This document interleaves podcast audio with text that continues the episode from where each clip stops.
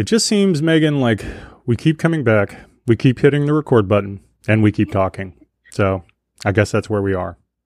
It feels like we were just here. yeah, gee, I wonder where that came from.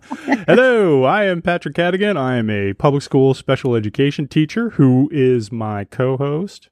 I am Megan Smallwood, and I'm a public school transition coordinator. And we are here for P2 transition or post secondary transition. I don't know, Megan. What are we doing here?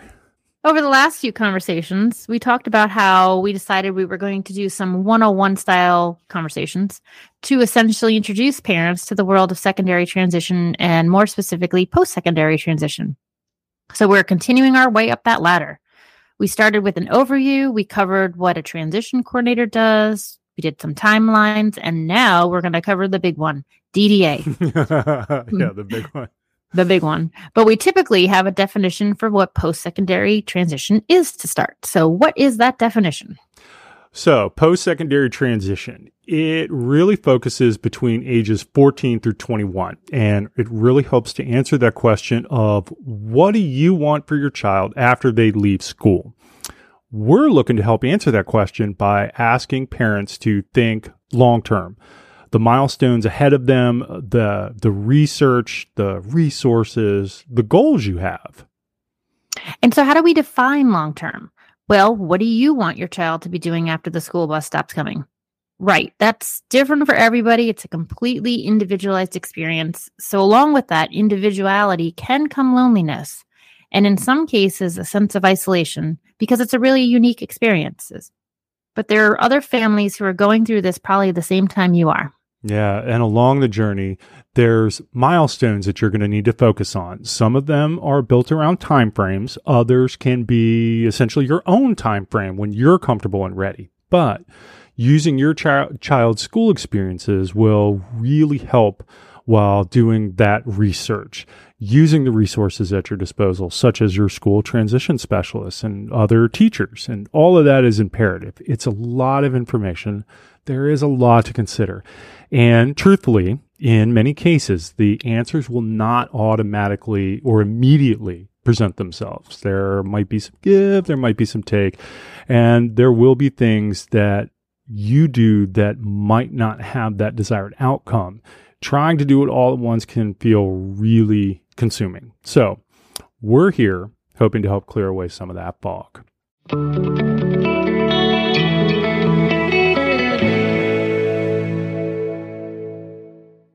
Today, we're going to discuss a little more in detail about DDA, the Developmental Disabilities Administration, and all of their all of the funness that goes along with try talking and understanding. I was trying to phrase it, yes, in a very positive light. all right. But, well, why don't we um, why don't we do a general overview? Why, why don't we start with what is DDA? Yeah. So DDA is basically that primary state agency that funds life after 21, that long term funding. Not to say there aren't different avenues prior to 21, but the big concern I think most of us have at this point is after 21. And that could include like a meaningful day, whether it's employment, volunteering, or community exploration. It's very individualized, whatever is the best fit for your young adult. It, could also ex- include um, residential and personal supports, but we will definitely get more into that those details as we go along. All right. So, and I know that this has come up more than once, but it's always good to do, you know, ask some of the same questions again and again, just as a reminder for parents to uh, hear it and know what's coming up. Um, when should the DD app that that because I can say it really fast five times in a row. When should a DDA application first be completed? So we advise to be completed at age 14, um, which is when those transition pages first begin appearing on the IEP in our county. But you can complete it even before then. And I know many parents who have um, used other resources or providers, you know, especially when a child is first diagnosed, um, especially with autism many of the people that they come uh, into their lives to help them will suggest completing a DDA application. Just get it off your plate and taken care of. So there's no harm in doing it prior, but definitely by 14. And the application can be found on DDA's website, or um, if you were in high school, you can ask your transition specialist for a copy. And even if you're not in high school, if your young adult is in middle school, you can still ask the case manager, and they can always get in touch with coordinating transition specialists for the high schools in the area some details in completing the application, um, you need to make sure to include certain documentation with that application. The application does not take long. It's just a couple pages basically asking straightforward information what the disability is, how much help they need, what other agencies you may have been receiving help from already. But uh, the advice straight from DDA has been to send those uh, applications and documentation electronically.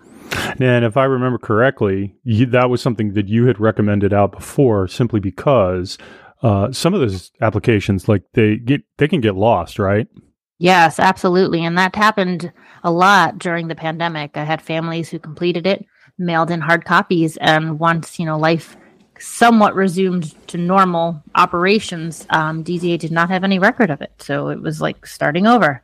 So definitely um, send it electronically with that documentation, like I mentioned. And when I say documentation, I'm talking psychological assessments, any medical records that really explain the um, severity of a disability, um, the IEP, a behavior plan, educational assessment. And if you have any questions or if you need copies, you can definitely ask your transition specialist for help with that.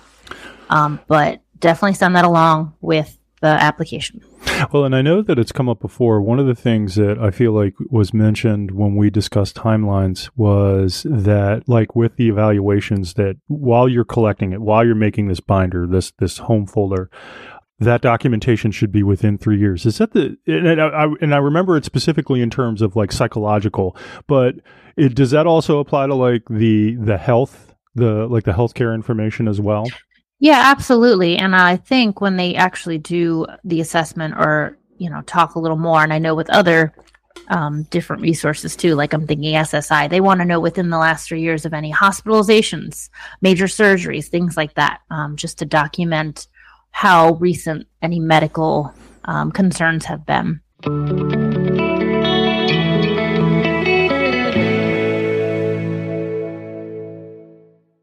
So I will say and if we don't have it already, maybe we can include the email address for the central region as to where to send the applications for um, DDA. I am not 100% sure that that is on the site. By the time we're done with this uh, conversation, it will be. Mm-hmm. And the other thing is, if I remember correctly, uh, because I know that sometimes navigating the DDA site itself can be a little daunting, we also have a copy of the application on our what is DDA page. So you can right. just travel there and it's very straightforward. There's not a lot of stuff there. So, and then as far as the email address, um, yeah, I'm going to throw that in there too. Awesome. And that is specifically for Central Region, which our county is included. If you need to know of other counties and what region they fall into, that can be found on the actually on the the application, the last page of the DDA application. And I will say we also have the DDA application, or DDA has it in Spanish as well. I think that that's uh, that is up on our site as well. So good stuff. Awesome. We are so helpful. Look at that. Look at us saving the world one document at a time. so after you complete that application and send it along, I advise parents to write the date on the top of your application or on a sticky, um, along with what documentation you sent with the application just to have it on hand because I know previously I've had parents send it and I would put a copy in the transition file at school and we would not hear anything from DDA. And I would go and check with the eligibility specialist who would say, We don't have any application on file for that student. And I remember one scenario where I was actually able to go back and see, oh no, this application for, you know, John Smith was sent on March 12th with this documentation. And lo and behold, an email came back. Oh, yes, we've found that application. So, as we all know, it's not a perfect system. Keep records and don't be afraid to be the squeaky wheel.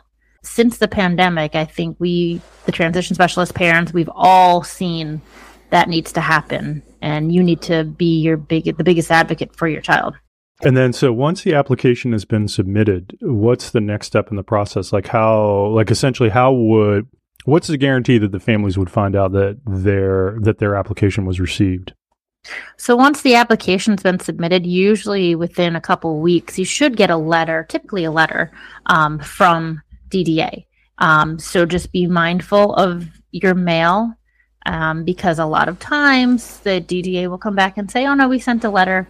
We never heard from the family." Um, and I should say, be mindful of that timeline because DDA said we sent it and parents haven't gotten it, and I find that kind of odd. Um, you can always ask your transition specialist to help help reach out, figure out who to go to if they haven't heard anything. Is that letter or the packet that they receive is that is that specific to the families or is that something that is it like gives you general information. I am glad you said that because it is a very generic letter. Whether it is to set up, I'm ahead of myself. The generic letter will be sent uh, after they make a determination, and that can be very confusing. But ahead of that, you will get a letter um, saying that they want to complete a comprehensive assessment with you and your young adult. And that is when you will actually have a coordinator come to your house and it's a random coordinator just assigned to the case and they have to meet your young adult and meet with you and just make sure everything that they read about them on paper fits what they are seeing and hearing. Um, and just to clarify how much need really is necessary for this young adult especially you know as they get older. And i know thinking about like the iep process we like to come forward and you know review all the strengths and progress that our, our child has made during the year. With DDA, it's the opposite. You really want to think about your child on one of their hardest days and let them know just how much help they would need um, to get by and how much help you would need to get by. They need to know the most amount of support that would help this person have a meaningful life after 21.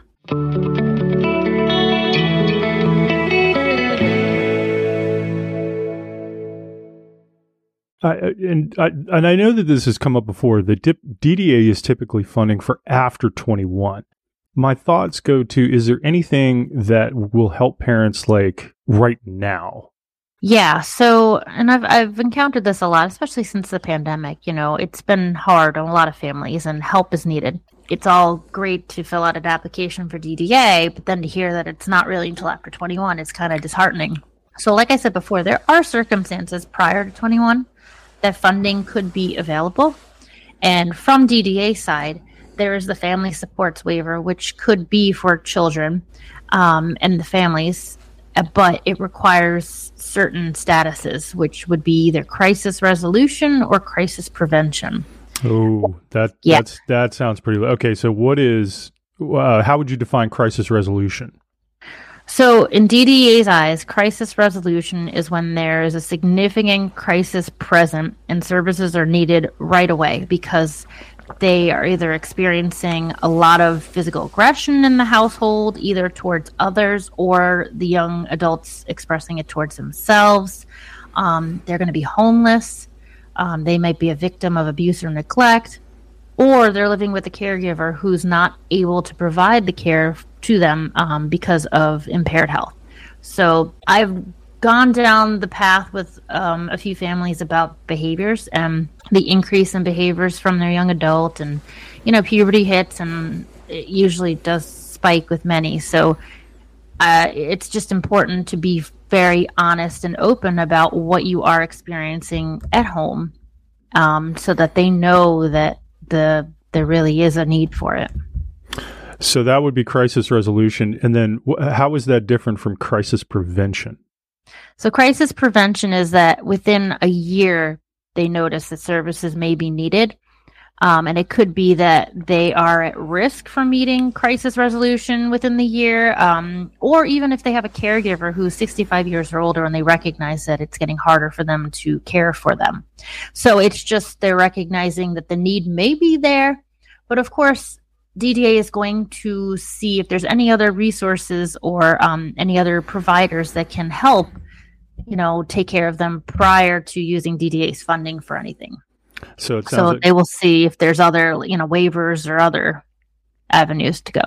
So crisis prevention is kind of looking at things long term, whereas Right. crisis resolution is the immediate. Current, right? Got got it. Okay. Yep. And then so we have so that and that is all under the umbrella of the family supports waiver. Now, Mhm. if I remember correctly, I remember we it, it had come up before low intensity support services or LISS and what is List what, funding. LISS Yep. funding and what is that?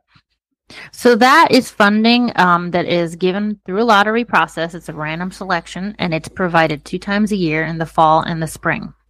And um, unfortunately, if you if your young adult is on the autism waiver, they are not eligible for this.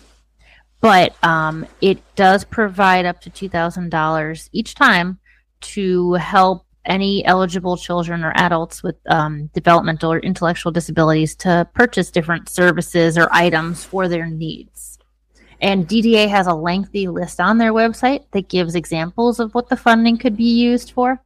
Um, but just to give you some examples, I know families who have used it to pay for summer camps each year, any modifications that might be need, might need to be made to the home, um, an ad- adapted bike, if you want to buy an iPad um, for your young adult, or even if you want to make a garden in the home if they have an interest in horticulture. It is a great uh, possibility to get that extra money for some help.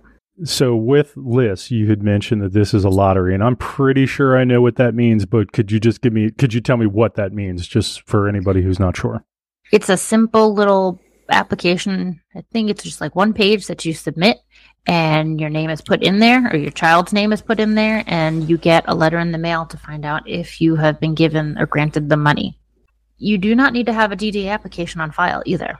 This is kind of separate from that. So it's something that can be accessed before 21 and it's even something that can be accessed after 21. All right. So we have the. So we've talked about the family supports waiver, low intensity support services. Is there anything else? So if you if your young adult is ap- applicable for medical assistance, um, there are waivers available through there, such as Community First Choice, that can help with some of those personal supports needs in the home. Um, and if you are not eligible, or if your young adult is not eligible for medical assistance yet when they turn 18, and I know we've kind of talked about the the timeline with receiving SSI and then automatically being eligible for um, Medicaid or medical assistance, then they would be eligible for this. So, Community First Choice is a waiver through Medicaid that could provide some personal care, personal supports. Um, and usually they're not the staff, you'd be given hours.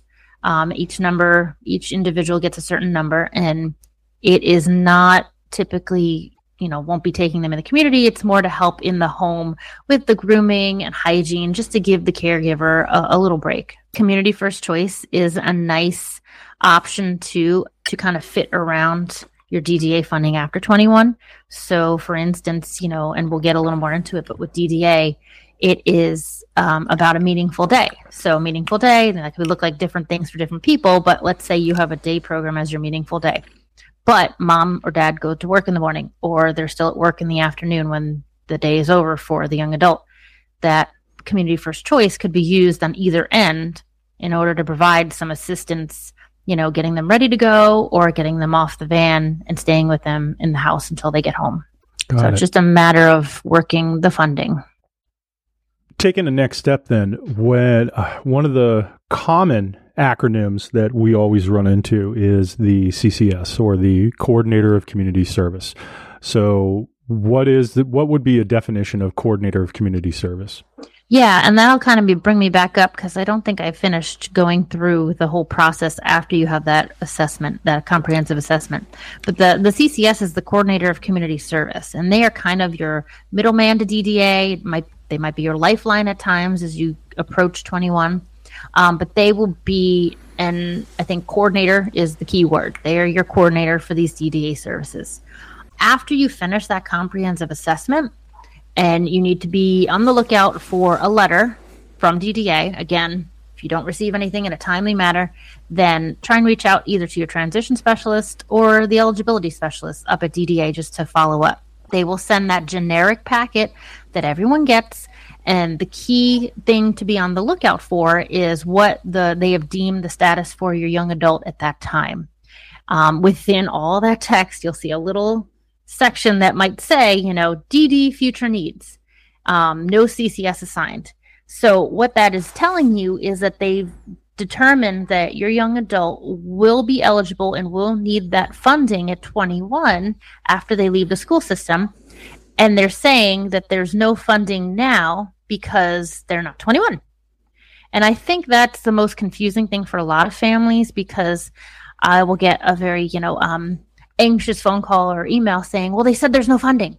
I said, well, that's true. They don't have funding right now because they're not 21, but they're telling you, yes, when he hits 21, they will be ready for him. Um, so DD future need, it, it's a good thing. DD current request means that they recognize typically that your child will be exiting within three years. So this usually is the status for students who are ages 18 to 21. Um, and current request would usually mean you're assigned a coordinator or CCS. Sometimes, and I don't know why DDA does this, but I've had students who were 14 or 15 and are at current request. I there's no rhyme or reason to it, but hey, then you get a coordinator assigned, um, which isn't a bad thing. You won't get much from them at that point, but you'll have a person who may change again and again and again before they hit 21. But um, so DD current requests basically recognizes that um, they also will receive those services at 21, but you might have a coordinator now. And then the last category is supports only. Now, this one um, could be for a few reasons. Supports only basically recognizes maybe there's a need, but not enough need, um, and they're not going, they're not eligible to re- receive services at 21. You're not going to have a coordinator. Um, and it used to be a waiting list, but they're just there's nothing for that group now. Supports only. I've had families who have been given that status before just because when they submitted the DDA application, they didn't include documentation with it. So DDA didn't see the need or recognize the fact that even though they have a disability, it might not impact them long term yet. They needed that, you know, reports or IEP to show that it does. Um, the other reason could be if there was too old of documentation sent, they just need more current assessments completed and sent to them. So I wouldn't worry if you got a supports only and your child is still younger. Um, usually by 18, if they are still supports only, I definitely suggest sending them updated assessments. And if you don't have those from school yet, try and find out where that reevaluation is happening so it can align and you can get those updated assessments. It's possible to upgrade the status from that. So back to that coordinator, mm-hmm. the coordinator of community services, CCS. Usually, when you are told that you're going to be assigned one, you get another generic letter from DDA and says, You need to pick an agency. Otherwise, we're going to pick one for you. And again, parents don't know what to do. I, I, I wish they didn't send so many generic letters because it's just so impersonal. But anyway, they will list the different agencies you can pick from. And you're the parent is just supposed to select one. And i always get the question well how do i know which one's better? What do you suggest? Who should i go with?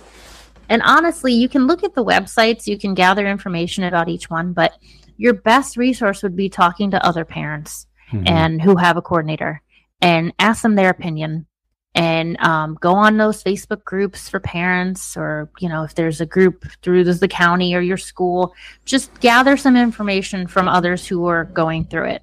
That's going to be your best bet. And I can tell you, amongst all of them, since the pandemic, there has just been a huge turnover, and it's unfortunate. But I can't say one has it better than the other. But it really comes down to the coordinator that you're assigned, not so much the agency because you might have a really good coordinator with an agency that others are like meh. And you always have the option to change coordinators and agencies. And it's not an overly long process. I've had parents in their exiting year switch agencies and it was only a two week turnaround and they were matched up with a new one. But just so you know for our county we have four five now. Nope six now sorry. They just added a new one and that would be service coordination MMARS, or Medical Management and Rehabilitation Services, the Coordinating Center, Optimal Healthcare, Total Care, and the newest one is Beatrice Loving Heart. But so, again, it sounds like the best thing to do is to talk to other parents, like absolutely, and, and use their experiences. And I will say too, there can also be confusion. These are not the agencies who are going to provide the actual services through DDA. These are the agencies that the coordinator who you you will pick or the agency that you will pick, the coordinator will be assigned to you to help you navigate the DDA providers and timeline and paperwork. So once again, there's always a lot of information there. All right. Well, Yeah. I would, I, I want to say that that will be a good place to stop. I agree. I think that's plenty.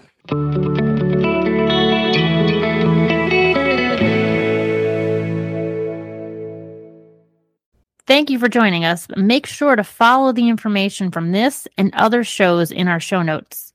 Make sure to like, follow, and share the podcast if you can. And check out our website. It's chock full of information around transition. Also, hot off the presses, check out our new YouTube channel. We don't have any original content yet, but we have um, currently a lot of curated videos around guardianship, alternatives to guardianship, able accounts, and there'll be more to come.